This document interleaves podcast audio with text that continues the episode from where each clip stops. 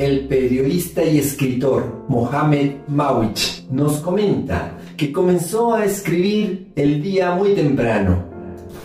Poco antes estuvo haciendo fila durante tres horas fuera de una panadería.